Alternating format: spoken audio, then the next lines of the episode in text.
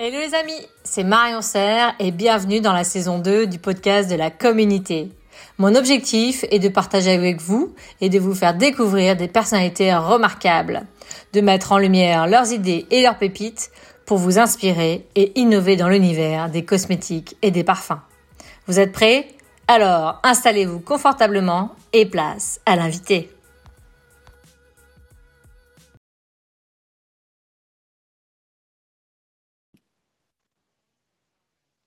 Bonjour Pascal. Bonjour Marion. Écoute, je suis ravie de t'accueillir aujourd'hui sur le podcast de la communauté. Eh bien, écoute, je te remercie pour ton invitation, charmante invitation. Je suis ravie voilà, de partager avec toi. Pareillement, c'est chouette.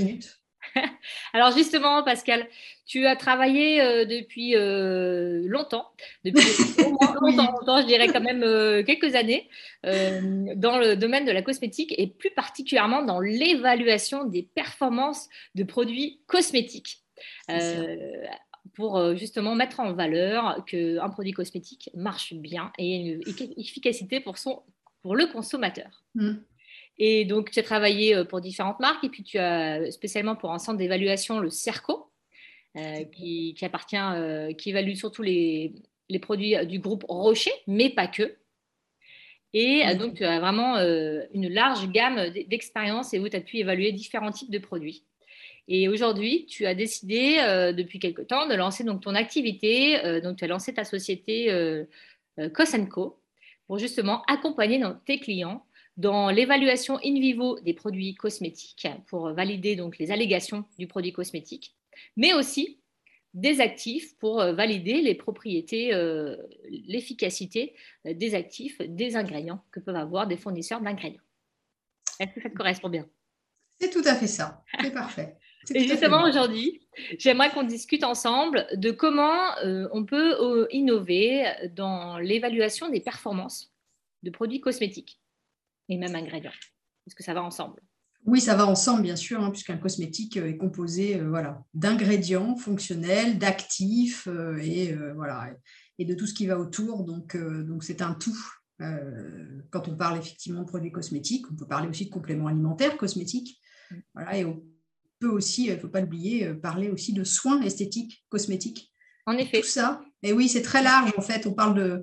Souvent, on, dit produits cosmétiques, mais en fait, euh, voilà, il y a, plein de, voilà, de facettes. Euh, et, dans toutes ces facettes, il faut évaluer l'efficacité perçue ou mesurée de, de, ces, cet ensemble de produits cosmétiques. Donc, c'est assez large. C'est bien. Il y a plein de choses à faire. Oui, c'est ça. C'est vrai que c'est intéressant de, de, parler des routines et des soins aussi, en effet, des soins qu'on peut avoir, euh, pas que l'appliquer, pas que le produit, mais aussi ce qui va avec.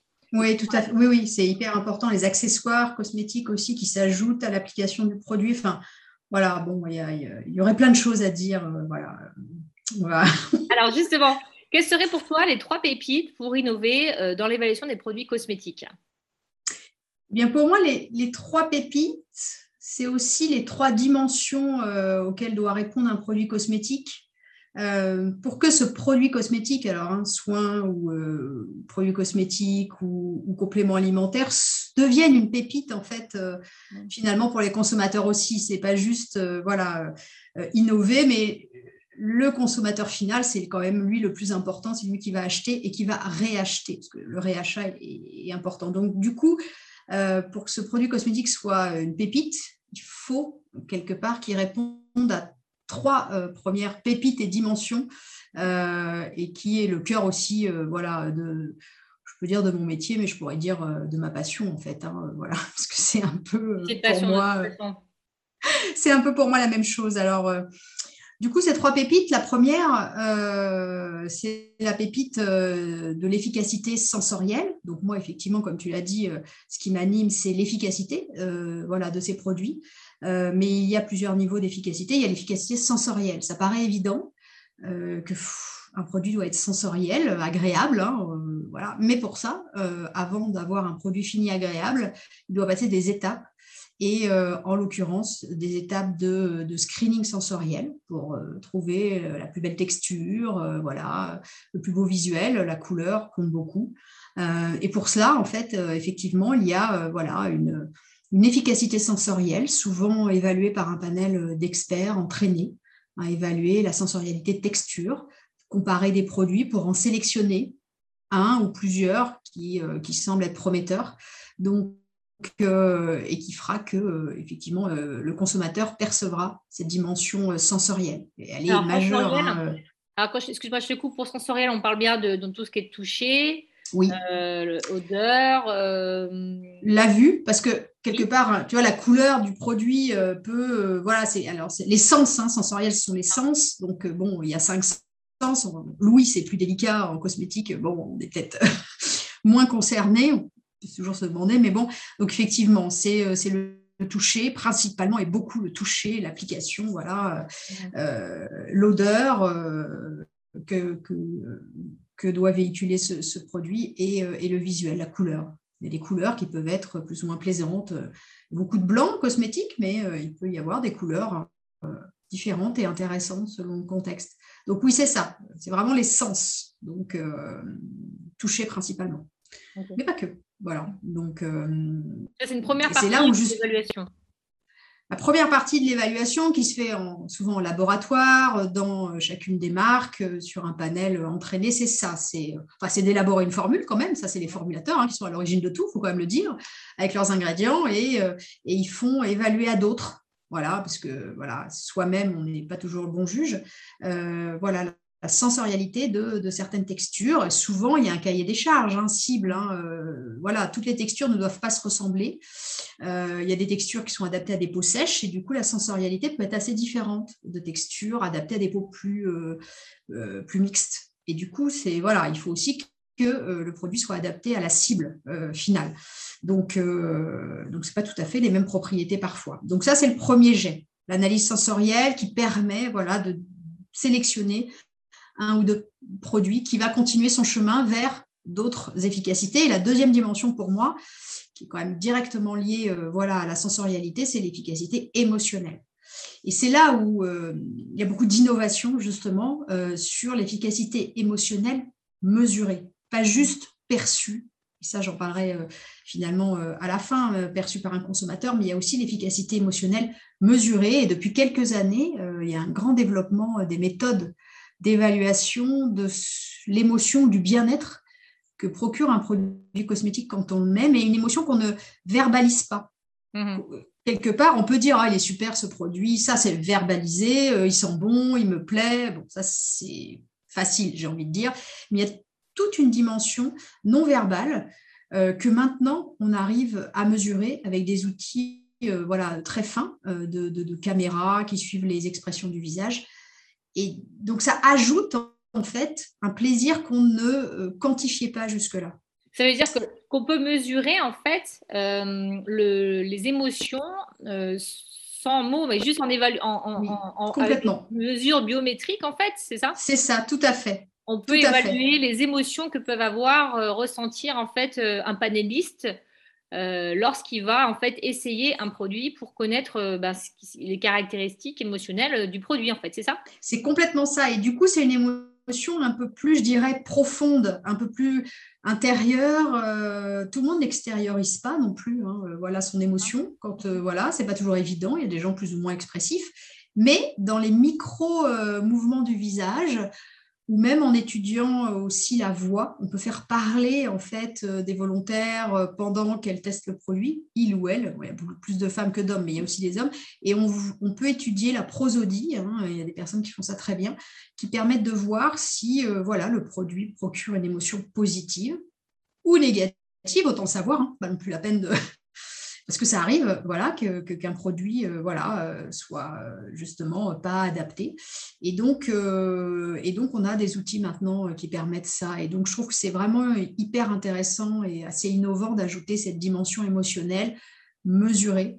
il y a toujours la dimension verbale hein, aussi. On fait toujours parler des volontaires, bien sûr, on ne peut pas s'en passer, avec des questionnaires un peu ciblés sur l'émotion. Mais en tout cas, voilà, cette dimension émotionnelle est vraiment euh, assez nouvelle, euh, utilisée de plus en plus. C'est vrai que c'est des tests euh, un peu, il faut être expert, mais bon, et qui, je pense, est vraiment ce que ressent un consommateur ou une consommatrice devant son miroir le matin en mettant le produit ou je sais pas en utilisant son gel douche hein, parce que l'émotion c'est pas que les crèmes hein. l'odeur d'un gel douche la mousse tout ça ça procure du plaisir du bien-être et c'est finalement voilà ce qu'on a envie d'avoir avec un produit cosmétique aussi. Donc voilà, donc ça c'est vraiment une dimension euh, émotionnelle euh, pleine d'avenir, je pense, c'est une, innovation euh, voilà, importante à avoir en tête et, voilà, que je trouve hyper intéressante. j'imagine qu'il y a beaucoup de méthodes qui sont en train d'être développées ou qui sont plus. En oui.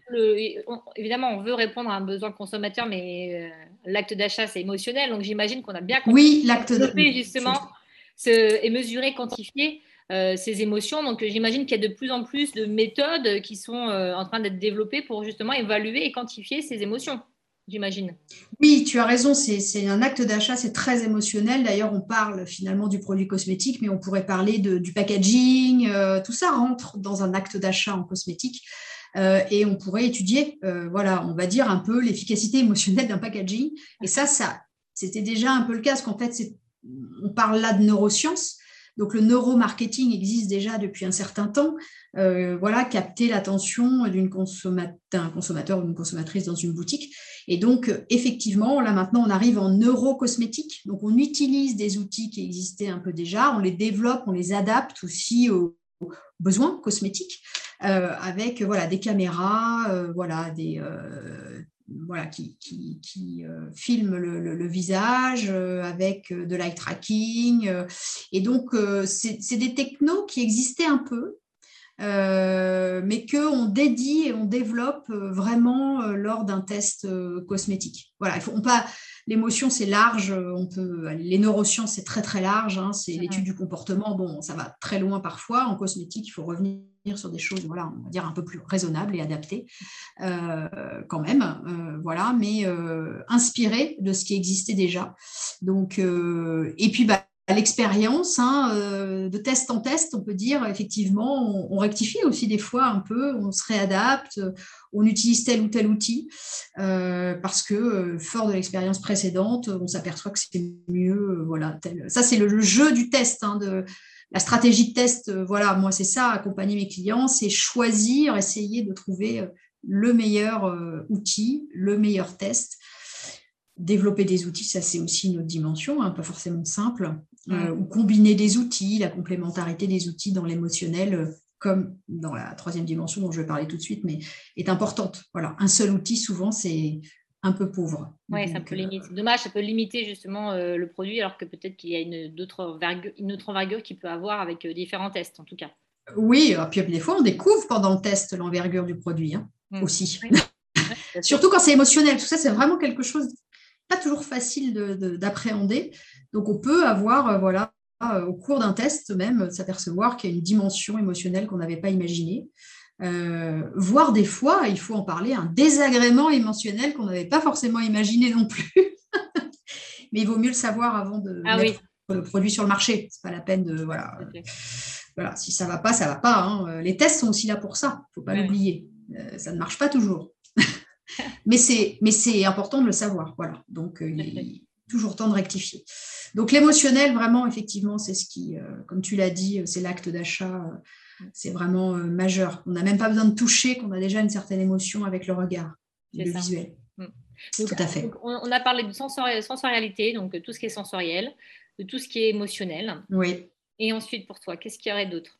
Donc forcément, un produit cosmétique doit avoir un bénéfice cutané. On est quand même, voilà, un cosmétique s'adresse à la peau, euh, s'adresse aussi au cerveau, hein, finalement, bien sûr, mais, euh, mais la majorité des produits cosmétiques doivent apporter voilà, un bénéfice cutané. Et là, on entre dans une dimension euh, qui est la, ce qu'on appelle la biométrologie. Ce n'est pas émotionnel, là, euh, mais c'est une autre dimension métrologique où là, on a des appareils de mesure qui voilà, mesurent des paramètres cutanés bien précis, sans avis euh, du volontaire. Hein. Là, on fait de l'avant-après, c'est très objectif. L'appareil, lui, il mesure, euh, voilà, sans savoir si c'est avant ou après utilisation du produit cosmétique. Voilà.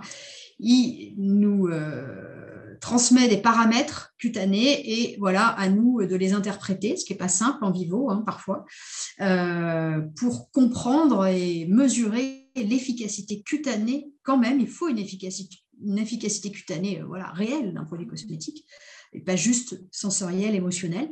Euh, et pour ça, on a effectivement euh, accès à beaucoup d'outils et il y en a plein de nouveaux outils, puisqu'on est encore dans l'innovation.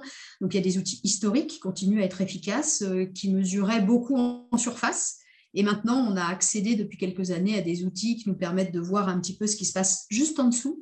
Voilà, au niveau de l'épiderme, du derme, d'avoir des visualisations aussi, ça c'est top, de visualiser euh, l'évolution. Et oui, c'est génial. Euh, de pouvoir voir ce qu'on mesure avant avec des chiffres, en fait, euh, des, voilà, des valeurs. bon, et maintenant, on a des outils voilà, qui nous permettent de visualiser aussi ce qui se passe. Euh, et de comprendre aussi euh, voilà, ce qui se passe, de comprendre le vieillissement cutané. Euh, tu t'en doutes, on étudie beaucoup le vieillissement cutané en cosmétique, ou de comprendre une problématique de peau grasse, et on visualise grâce à plein d'outils, des microscopes confocales, l'échographie, enfin des outils qui souvent viennent du médical quand même un petit peu, et qu'on a aussi voilà, adaptés à la peau. Hein, puisque et à cette étude de surface. Donc, euh, donc on a beaucoup d'outils innovants qui arrivent, pas toujours au début faciles à utiliser, voilà, faut oui, il faut avoir, j'imagine, une expérience aussi. Euh. Voilà, euh, mais c'est ça qui est bien dans l'innovation aussi, c'est que euh, voilà, on innove surtout des fois, il faut s'adapter. Les fournisseurs d'outils doivent se réadapter aussi parfois pour fournir des outils faciles d'utilisation sur des volontaires, hein, parce que les volontaires, on les manipule pas comme ça, hein, ce sont des, vraies personnes, hein, donc, donc voilà, il faut que les outils soient adaptés. Et il y a beaucoup, beaucoup d'innovation et, et il faut comprendre ce que ces outils nous délivrent aussi comme information faire attention euh, voilà, à l'information. Oui, pour bien évaluer, puis euh, comment dire, euh, oui, évaluer les, chiffres que tu peux avoir ou les images que tu peux avoir pour extrapoler au mieux en fait les résultats. Oui, voilà, il faut faire attention avec les chiffres. Hein, en effet, il faut que ce soit cohérent. Il faut quand même avoir un peu de recul et de bon sens par rapport aux chiffres. Voilà qu'on nous délivre, euh, voilà, parfois ça peut être quand même un peu euh, insolite. Euh, il faut savoir se poser des questions, même si l'appareil a l'air d'avoir mesuré quelque chose d'extrêmement robuste. Donc il y a beaucoup de recul à avoir sur, sur les chiffres et sur les outils. C'est pour ça que les outils nouveaux demandent un peu de temps pour les maîtriser. mais il y en a beaucoup et là aussi, il faut voilà, utiliser les bons en complémentarité, voilà, ou pas. voilà. Prendre des risques aussi, parce que l'innovation, c'est aussi prendre des risques pour les mhm. marques, pour les fournisseurs d'ingrédients, avec des nouveaux outils. Parce qu'innover, euh, c'est avoir quelque chose de nouveau. Donc, c'est de ne pas avoir du recul et accepter, et ça, c'est pas toujours évident, de prendre un risque avec un nouvel outil. Oui. Euh, voilà. est-ce que ce serait, euh, est-ce qu'on part en fait d'une allégation c'est partir d'une allégation pour trouver le meilleur outil ou c'est de dire, ben voilà, un nouvel outil et on peut avoir telle et telle allégation? Qu'est-ce qui est finalement... Souvent, on part de l'allégation. Euh, classiquement, on, parle, on part de l'allégation euh, puisque c'est voilà, c'est pour prouver une, une allégation qu'on met en place une stratégie de test. Après, quand on fait, si on fait de la recherche un peu plus fondamentale, on peut se dire, on étudie un outil en étudiant euh, la peau jeune, la peau plus mature, sans cosmétique. On étudie la peau. Euh, ça, c'est vraiment de la recherche un peu plus fondamentale, voilà, pour voir ce que l'outil permet de mesurer. Est-ce qu'on voit des cellules? Est-ce qu'on voit le collagène? Est-ce qu'on voit Voilà, donc ça, c'est une recherche plus fondamentale qui existe euh, dans euh, voilà, soit des gros groupes, parce que ça, demande de l'argent hein, aussi, il ne faut pas se leurrer. voilà, donc il y a deux types de recherche en quelque sorte, mais c'est vrai que souvent on part d'une allégation pour mettre un outil au service de cette allégation de ce produit cosmétique et puis au final au service bien sûr de l'efficacité cutanée euh, et pour clore le tout au service du consommateur parce que ces trois dimensions dont, je viens de te parler sensoriel, émotionnel, efficacité, bénéfice cutané euh, qui est important vraiment. Bien sûr tout ça, il faut que ce soit couronné et c'est peut-être la quatrième pépite, j'en rajoute une, mais euh, par la perception consommateur. Si le consommateur ne voit rien de tout ça, quand il utilise le produit cosmétique, quand il fait un soin en institut, quand il prend un complément alimentaire, s'il ne voit rien de tout cela, malheureusement, il ne rachètera pas le produit, ou il sera même déçu, etc. Donc, La quatrième pépite, c'est ce qu'on appelle, nous, les tests consommateurs, voilà, que l'on fait avant la mise sur le marché du produit pour s'assurer quand même que le consommateur perçoit à sa manière, hein, donc c'est très subjectif effectivement, mais perçoit à sa manière le bénéfice du produit, donc qu'il soit sensoriel, qu'il soit émotionnel, qu'il soit cutané, puisque les bénéfices cutanés sont sur un gel douche, tu as moins de bénéfices cutanés que sur un produit anti-âge. Hein. Bon, ça empêche que euh, voilà, il y a quand même euh, une relation directe avec la peau, donc il faut que le volontaire, euh, quand on fait des tests, qui devient après le consommateur une fois que voilà, on achète le produit, perçoive tout ça. Donc, le test consommateur, c'est vraiment devenu quelque chose d'incontournable pour moi et qui a pris de l'ampleur depuis quelques années aussi. Euh, ces avis euh, consommateurs que l'on euh, recueille avant la mise sur le marché du produit. Et il faut accepter, encore une fois, les avis négatifs.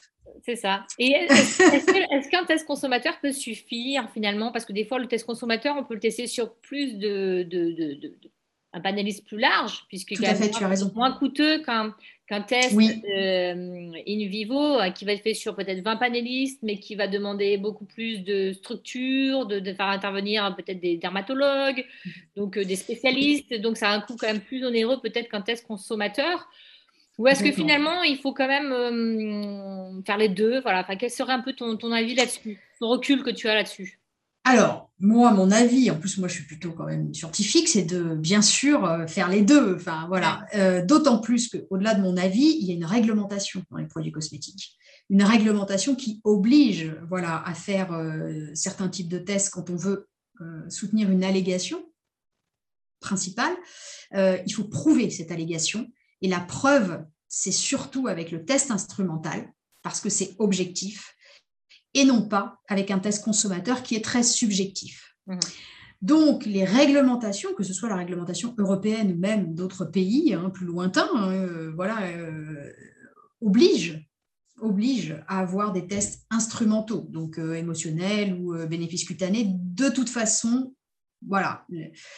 Donc, on ne peut pas vraiment s'en passer. C'est lourd de faire des tests in vivo, biométrologiques, on est bien d'accord, mais j'ai envie de dire heureusement quand même qu'on ne se contente pas d'un test conso. Bon, après, ça dépend du produit. Hein. Il faut Bien sûr, et du euh, positionnement euh, du produit, oui. évidemment. Parce que là, on parle a des fois des gels douche, euh, bon, un gel douche, ça lave, quoi. Hein. des fois, c'est sa seule allégation. Il n'y a même pas d'allégation, d'ailleurs, des fois, sur les produits. Bon, il faut juste s'assurer qu'il plaît au conso, tu as raison. C'est pour ça que la stratégie de test est très importante, parce que ce n'est pas juste qu'est-ce qu'on fait comme test, mais euh, quelle est l'allégation, dans quel pays, euh, voilà. Euh, et il y a tout un, voilà, un contexte pour chacun des produits qui nécessite tel ou tel test. Alors justement, pour les allégations, de, qu'est-ce que tu, pour quel type d'allégation il faudrait plutôt un test in vivo, biométrologie, où il y aura besoin de mesures, et peut-être, comme on a dit, pour des gels douches, des gels douches où il y a juste peut-être un, un côté plaisir. Oui, alors toute allégation où tu, vends un produit avec en facing euh, un bénéfice cutané quand même assez fort.